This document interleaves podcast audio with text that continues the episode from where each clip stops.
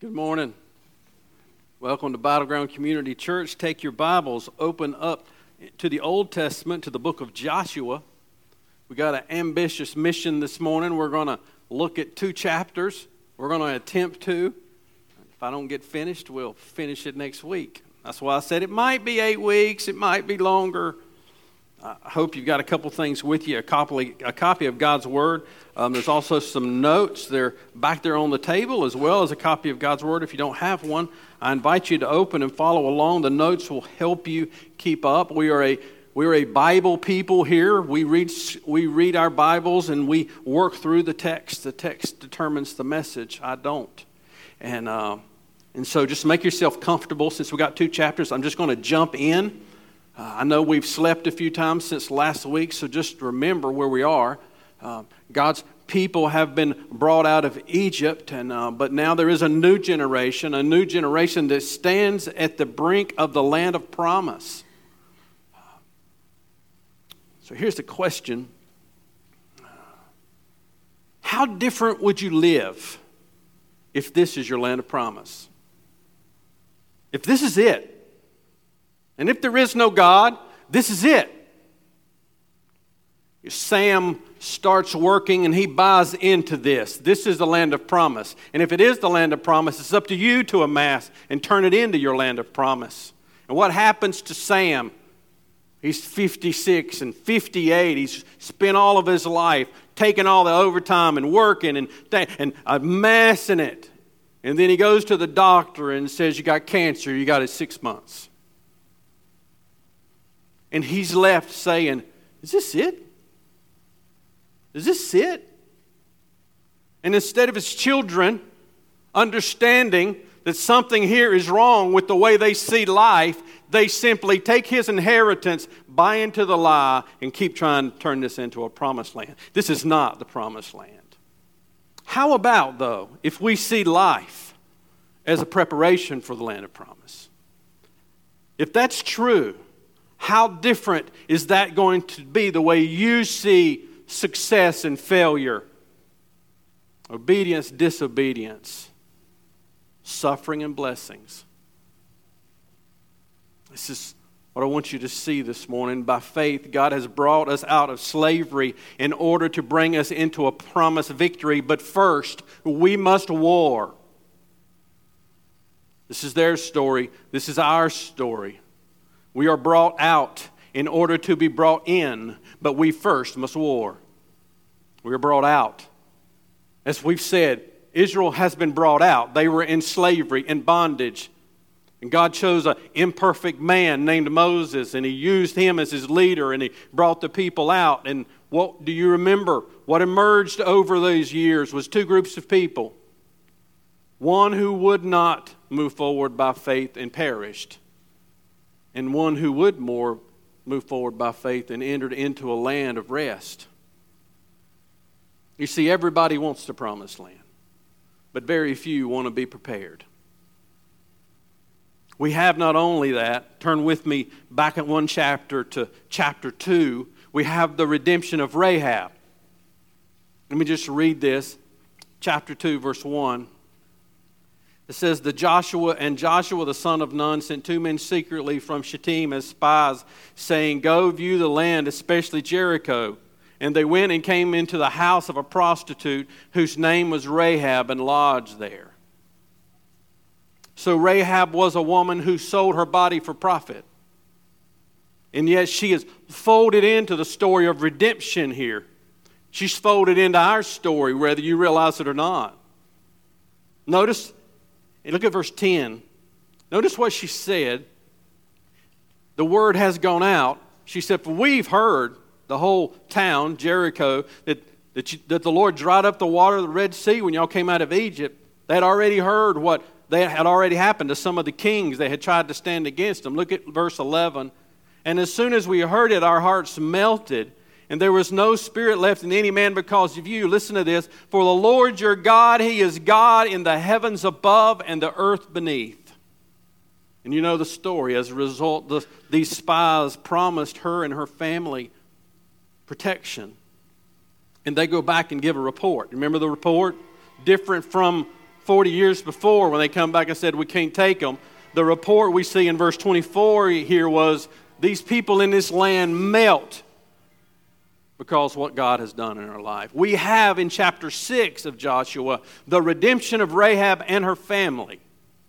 Matter of fact, in verse 25, just listen to it. But Rahab the prostitute and her father's household and all who belonged to her, Joshua saved alive. And she lived in Israel to this day because she hid the messengers whom Joshua sent to spy out. You say, what does that have to do with me? You need only to turn over to Matthew chapter 1, and you will find Rahab in the genealogy of the Lord Jesus Christ. She became part of our story. Jews, pagans alike, came in and pointed to the redemption of the church, your redemption. Ephesians 1 7 says, In him we have redemption through his blood, the forgiveness of our trespasses according to the riches of grace. And in verse 10 said, This was the plan all along to unite all things, things in heaven, things in earth, the Jews and the Gentiles, the pagans, and those who think they're okay. All must come through Christ. The God of Moses' exodus, the God of Joshua's conquest, conquest is the same God of your redemption. He is an eternal redeemer, and there is an inheritance to possess. This is your story. This is their story. Romans 8:18. Turn with me. I want you to see that. Romans 8:18. The inheritance is ours to possess. Look at verse 16 to start with. Romans 8:16. The Spirit Himself bears witness with our spirit that we are children of God. Look at verse 17. And if children, then heirs, heirs of God and fellow heirs with Christ. Amen. But look at this provided we suffer with him, in order that we may also be glorified with him. The glorification with him in that passage is the reception, the receiving of this promised land that we look forward to. But first, here's what the promise is there's a time of suffering that's going to happen. The inheritance is ours, but it involves a battle, and Paul calls this suffering. In verse 18, it says, For I consider that the sufferings of this present time is not worth comparing with the glory that will be revealed to us. This revealing of this glory comes later, it is not now. Just like there's preparation for God's people to enter into the promised land here, there's preparation in your life now as well. We were brought out, so we will be brought in. We will be brought in. That's what chapter 3 is preparing them for. Chapter 3 is about overcoming obstacles, it's about going through some preparation, it is about understanding their purpose and embracing a process. First, the obstacles. Look at chapter 3, verse 1. And Joshua rose early in the morning, they set out from Shittim, and they came to the Jordan, he and the people of Israel, and lodged there before they passed over. And so that some think there was some 2 million people traveling here. It's not just a small group of 12 or 20, however many it was. It was a lot of folks. It was enough, it was enough for, for uh, people standing on the walls of Jericho to say, My goodness, look at all them people. And they began to travel. We see here, and I don't have time to get into this, a third day motif, a repetition of the third day, the third day that happens all throughout the Old Testament. And for New Testament believers, what happened on the third day? The resurrection. And so we have here saying there's going to be three days there's the journey, there's a day of rest, and then there's crossing over the Jordan. The central thing here in, in here is something called an ark. The ark here is mentioned no less than 16 times in chapters 3 and 4. Now, the Jordan flowed down the slopes of Hermon through the Sea of Galilee and dumps eventually into the Dead Sea. Uh, the Jordan is where Jesus would become would be baptized. A historically significant place even to this day. This was the place of the preparation. This is both a spiritual preparation, it is a, a, a physical preparation, but the, the point to start with this preparation is to be prepared for God's presence. Look at verse 2. At the, end of the, at the end of three days, the officers went through the camp and commanded the people As soon as you see the Ark of the Covenant of the Lord your God being carried by the Levitical priest, then you shall set out from your place and follow it. Now, this ark is called some places in Scripture the Ark of Covenant. It's come other places the Ark of Testimony or the Ark of the Lord. This was the most holiest and the most precious possession that Israel had. We're going to talk about this in small group. But it was important because it symbolized God's presence. So y'all can talk to me a little bit. Uh, what was inside the ark? Manna. What's that? The tablets, the Ten Commandments. What else? Yeah, Aaron's rod. That's right. So there was three things in there. These things were symbolic. They represented God's presence, God's power, and God's provision. And here was the command follow it. But don't get too close. See it in verse 4? There shall be a, a distance between you about 2,000 cubits in length. Don't come near it, in order that you may know the way to go, for you have not passed this way before. There is both a theological reason for that and a pragmatic one, a very practical one. We know the theological reason if you know your Old Testament. You could not touch the ark. God is holy, and yet He is with His people. God is your Father, but He is not your buddy. We keep that tension of understanding God, that God is close, that God is immanent, but He's God. But the main focus here is that they hadn't been this way before. They didn't know the way, God knew the way. And so they had to stay back far enough, this whole mass of people, so they could see the ark and know where they needed to go.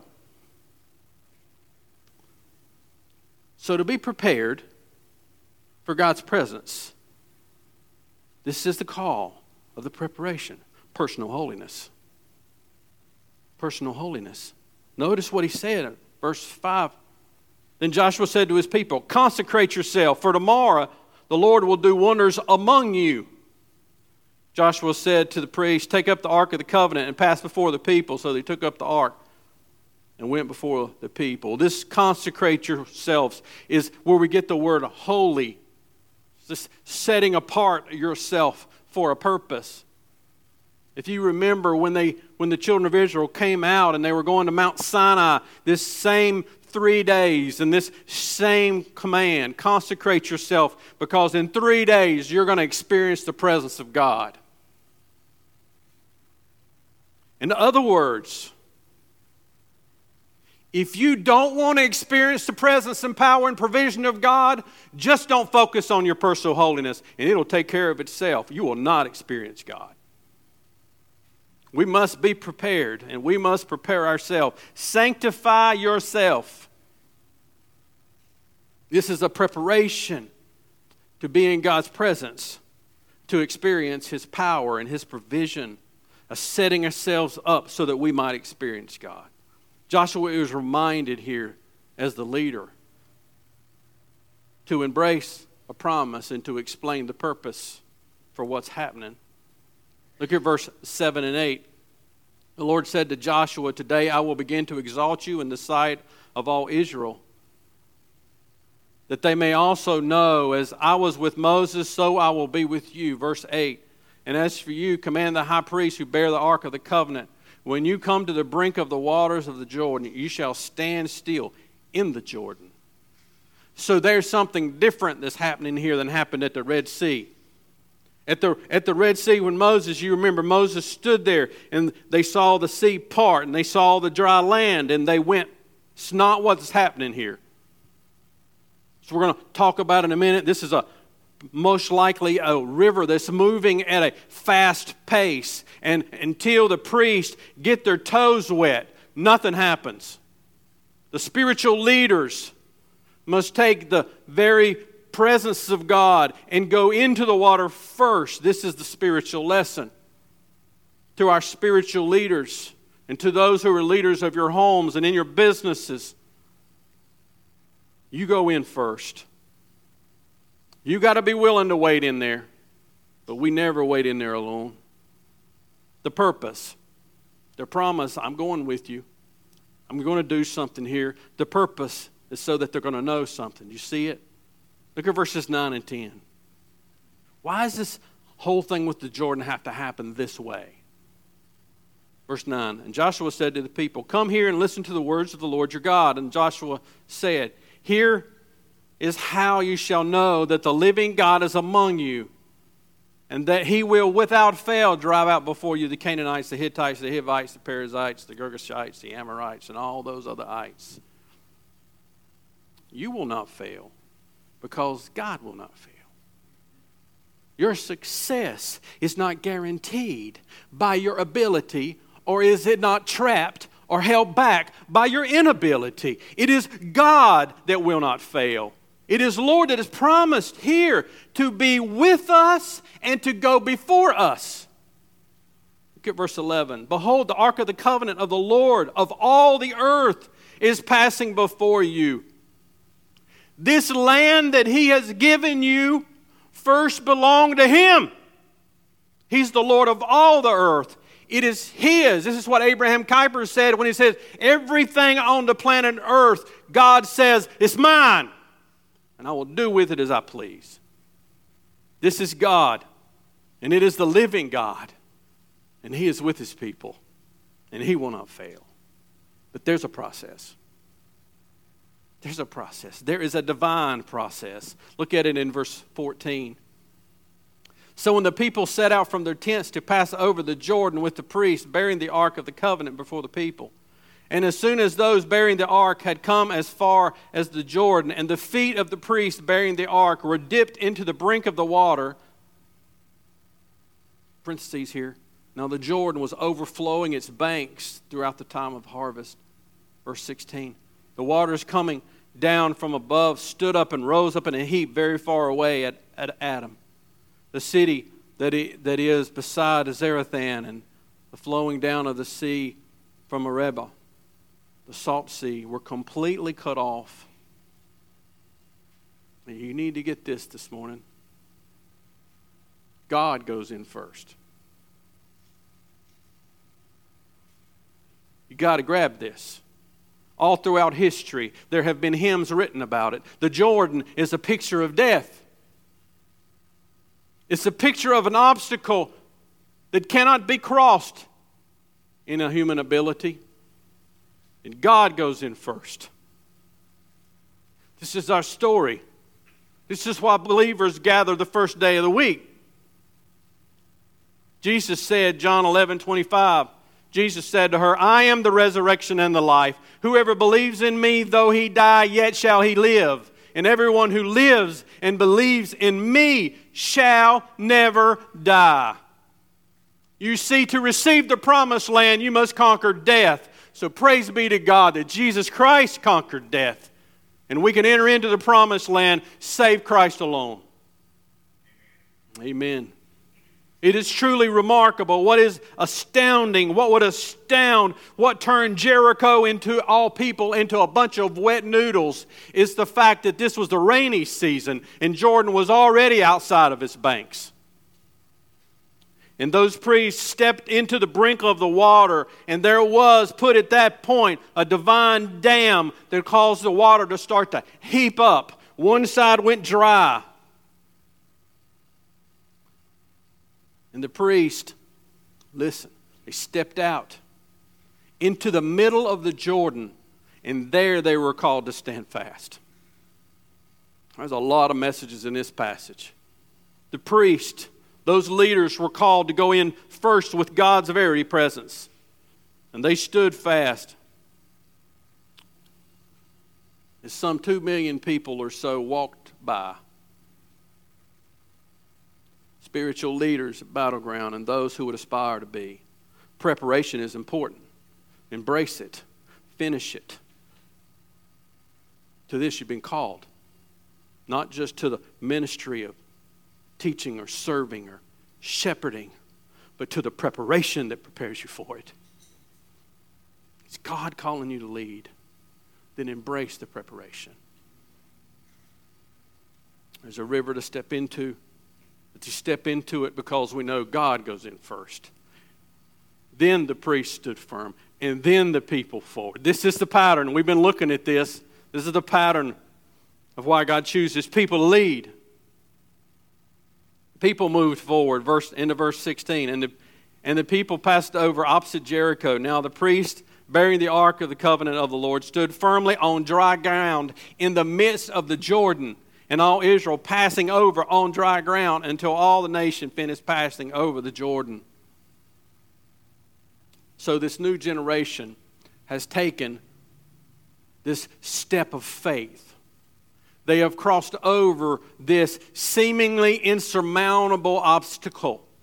And they did so because God went before them. There's still a battle to fight. There's still a battle to fight. First, they must war. He's still preparing them in chapter 4. You see, understand this from a gospel perspective. Jesus has risen and death is conquered, but we're still fighting, aren't we? Before our Monday, we have a Sunday. And this Sunday is a call for us to come aside and worship and orient ourselves and to remember which we will do in a minute. Because this is what we know Monday's coming. Monday's coming. Before they fight, they must remember. So look at chapter 4. I want you to see both the men and the stones. The men and the stones, verse 2 in chapter 14. Chapter 4. Sorry, chapter 4 a place to remember. Take 12 stones, verse 2. Take, Lord have mercy, I'm having a hard time talking. Verse 2 Take 12 men from the people, from each tribe a man, and command them, saying, Take 12 stones from here, out of the midst of the Jordan, from the very place of the priest's feet stood firmly, and bring them over with you and lay them down in the place where you lodge tonight. So there were 12 tribes, and so they were told to pick 12 stones. These men, nothing special about these men. These men represented each tribe. In other words, these 12 men were representing the whole of Israel when they came and they picked up these rocks, these stones. Notice where the stones came from. They came from the middle of the Jordan. They, they, were, they were to pick them up where the priests were standing in the middle of the Jordan with this water dammed up. They, they picked up these stones and they carried them with them over. And where they camped that night, they called them to lay them down. That, that verb, lay them down, is this, is this recurring word of here of rest. It's finished. Rest is entering into a finished work, as, as Adam and Eve did in the garden, and so will we one day. We enter into the finished work of Jesus by faith. That is our partial rest. Our full rest is when we enter into his presence. Take these rocks. This is finished. Lay them down. Why pile rocks? I mean, what's up with the rocks? you know, there's guys carrying them rocks across there. Know, oh, what's up with the rocks? The rocks were spiritual markers. There were to be these landmarks in our life spiritual markers are important because we tend to forget God's provision and grace. That water goes under the bridge, the next storm comes, and we look back and say, Was that really that big a deal? You forget. We forget. We're like leaky boats. He said these markers are important. These stones are going to be set out in a town, a place called Gilgal. These Gilgal stones are memorial of God's power and God's provision. They are to remind the people of God's work for his people, that they would not be where they are today, save God alone. That's what's important. That was the first purpose of the stones. It's the reason why we need to have spiritual markers in our life. Because we tend to forget. But there's a greater purpose here. And you don't have to worry about what it is, and you don't have to worry about my opinion. Scripture tells us it's, it's a threefold purpose. It's first for the people. You could say the spiritual markers are for ourselves. They would be set up at Gilgal. Look at verse 20. And those 12 stones which they took out of the Jordan, Joshua set up at Gilgal. Now, Gilgal was their base camp. It was the first encampment when they crossed over to the promised land. Gilgal would become a historically significant place throughout history. It was Gilgal, if you remember, where Saul was anointed king. We'll come back to this at the end. Gilgal would later become a place of not only idolatry, but judgment for the people of God. You got to wonder why, don't you? Come back to that.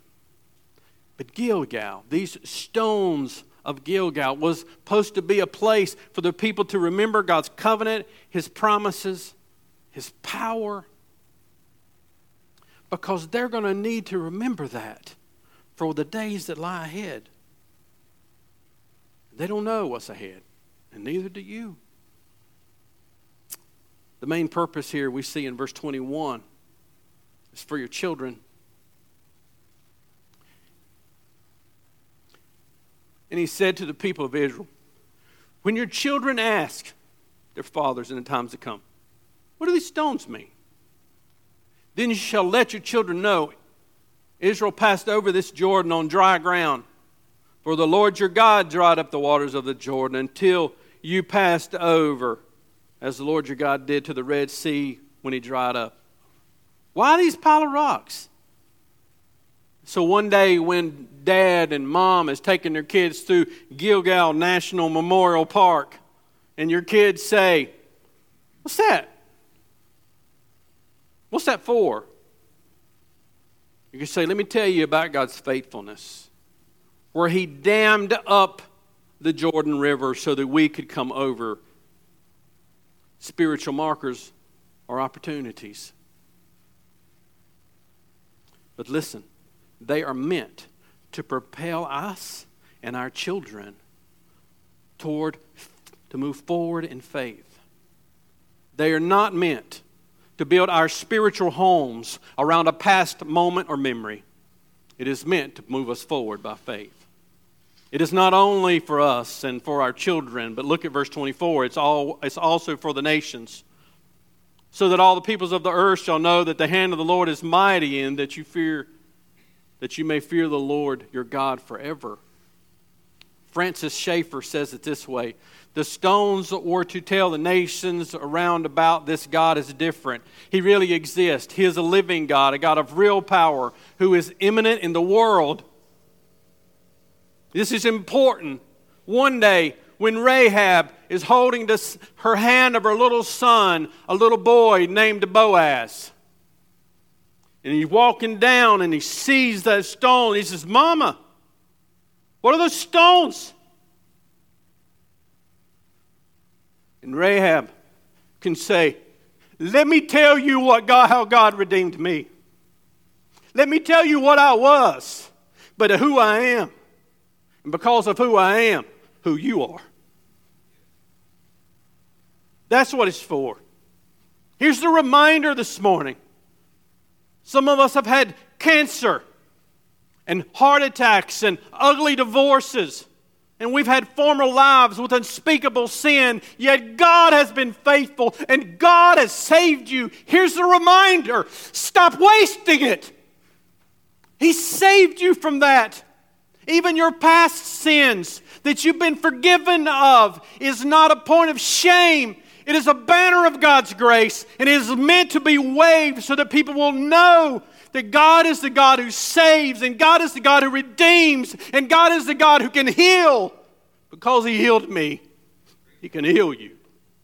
Stop letting the devil shame you about something God has already forgiven you.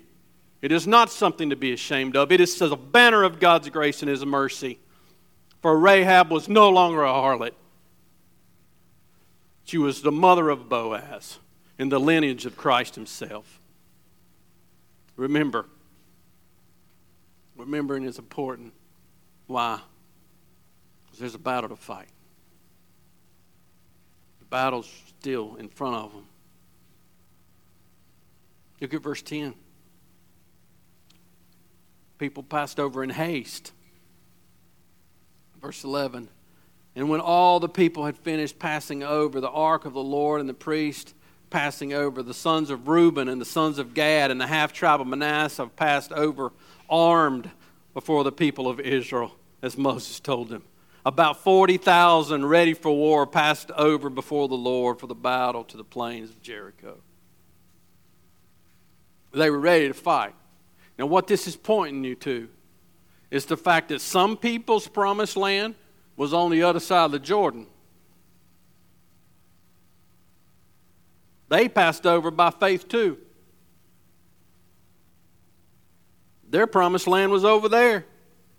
But God had told them, and they had promised to stay as one people.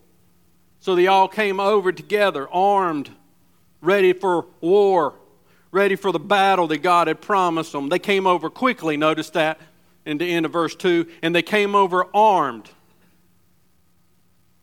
God said, Go, we go, but we always go together. God has not called you to live an individual, isolated life. He's called you to function in unity with a common mission with a group of people. He's called us to follow. They were ready to follow. Look at verse 14. And on that day the Lord exalted Joshua in the sight of all Israel, and they stood in awe of him, just as they had stood in awe of Moses all the day of his life. Joshua was their leader, their physical leader, their spiritual leader. And understand this no turning back. It's no turning back. Look at verse 17.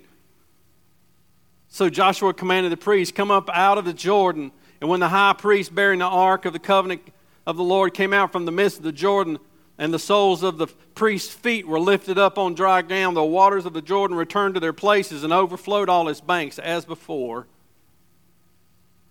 When they crossed over the Jordan, they were, as it were, burned the bridge behind them. We said that a lot when we planted the church. If you're coming with us to plant the church, I can remember saying this. He's not calling you to come over here for a few months and then go back home. He's calling you to plant yourself as a missionary in a new land and burn the bridge behind you. That's what he calls us to. That's what they were. There was no going back. There's a sobering moment. Think of it. They walk over, whoosh, you know, the door slams shut. And all this before them are people. They're going to fight them tooth and nail. See how this is a picture of real life. It's no retreat, only forward by faith. So what? So what? Am I too afraid to get my feet wet? What's keeping you from getting in the water? both the preparation and the battle begins in faith, it moves forward by faith, and it is only finished by faith. Faith is what ignites God's favor to accomplish God's mission. Listen to 1 John 5 4.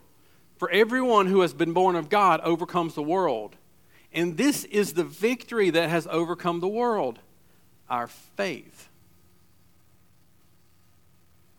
And I'm sorry, sometimes when you turn on the TV or even go to churches and they give you all these promises like this is your promised land. And all you got to do is name it or, or claim it or sow it or. I can only promise you two things in this life. God said, I will be with you. And God said, there will be war. Unbelief says, Let's go back where it's safe. I don't want to move forward by faith. I don't know what's forward, but I know what's back. I, I just, I'll just go back. I'll let y'all do it. Call me when it's safe. Faith says, let's go forward and see what God does. Hebrews 6 1 says this. This is my call to us this morning.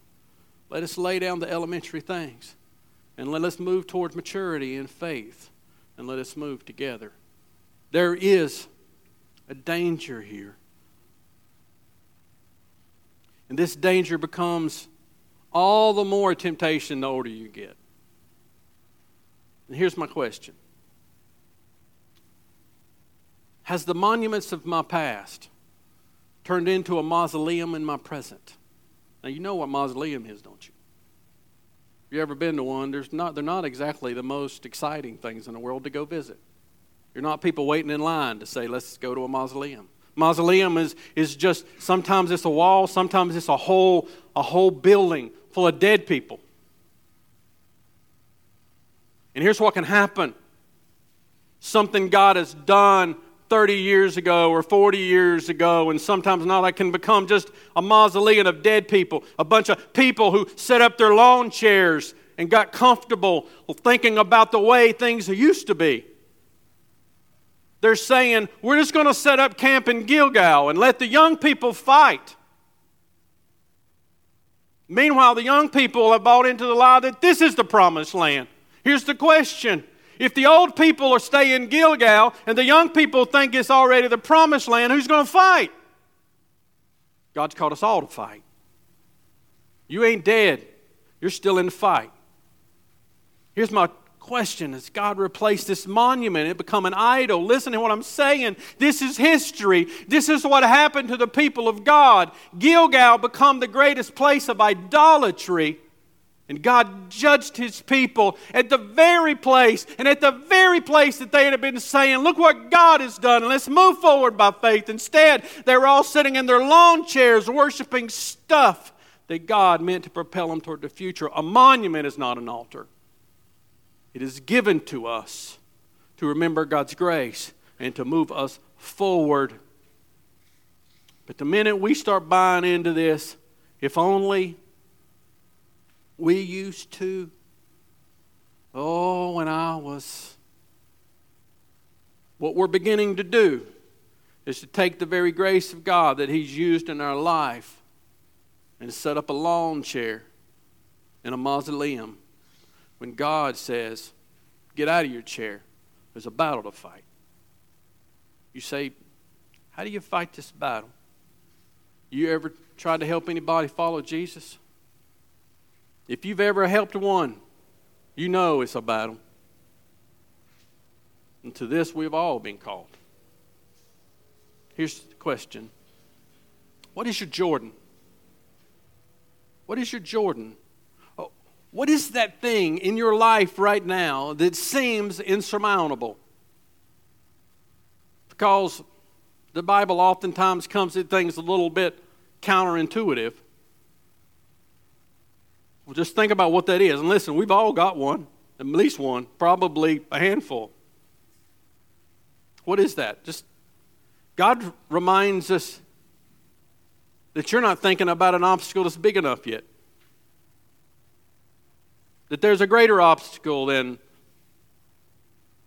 relationship problems or health problems or job problems because death is in your future and you can't do anything about it. Here's the good news this morning. And if you miss this, you miss everything. And so let me let's just read the good news. 1 Corinthians, turn with me to 1 Corinthians in chapter 15.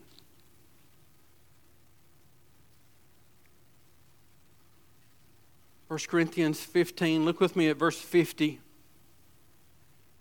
I can't give you any better news than this. 1 Corinthians 15, look at verse 50. I tell you this, brothers flesh and blood cannot inherit the kingdom of God, nor does the perishable inherit the imperishable. Behold, I tell you a mystery. We shall not all sleep, but we shall all be changed in a moment, in the twinkling of an eye, at the last trumpet. For the trumpet will sound, and the dead will be raised imperishable, and we shall be changed. For this perishable body must put on the imperishable, and this mortal body shall put on immortality. When the perishable puts on the imperishable, and the mortal puts on immortality, then shall come to pass the saying that is written Death is swallowed up in victory. O death, where is your victory? O death, where is your sting? The sting of death is sin, and the power of sin is the law. But thanks be to God who gives us the victory through Jesus Christ our Lord. Jesus Christ has conquered the greatest obstacle in your life that you will ever face death itself. Therefore, verse 58, my beloved brothers, be steadfast, immovable, always abounding in the work of the Lord, knowing in the Lord your labor it's not in vain. If God can pull the sting out of the greatest obstacle in our life, can He not take care of that insurmountable thing that's in your life right now? Brothers and sisters, let us worship Him. The one who defeated and will defeat our Jordan and bring us into the promised victory. So, what we are about to do, brothers and sisters, is to remember. That's what we do. We do it every week here. If you're a guest here or you're watching online and thinking of coming, we celebrate communion every week. Listen, this communion is not to train your children, it's not for lost people to partake. 1 Corinthians said you need to prepare yourself to come to the table. That's why we sing two songs. We sing two songs. So the first song, did you prepare yourself? And when you're ready, you come and come to your seat. This is to remember. This is to remember the person and work of Jesus Christ. This is to propel us in faith. This is to prepare us for our Monday, whatever comes. So let's worship our Lord. Let's pray. So, Lord, we've come to this time that we call a response. Lord, everybody here is going to respond.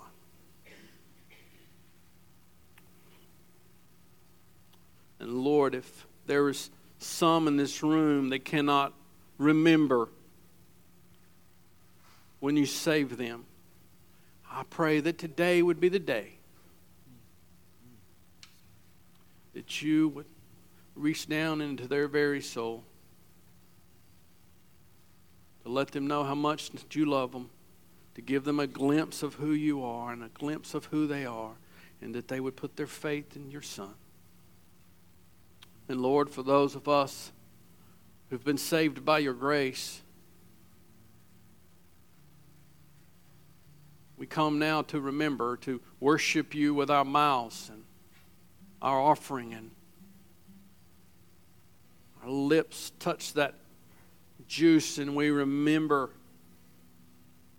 what you what your son accomplished for us. And lord as we feel that bread break within our teeth as we remember your body of your son broken for us.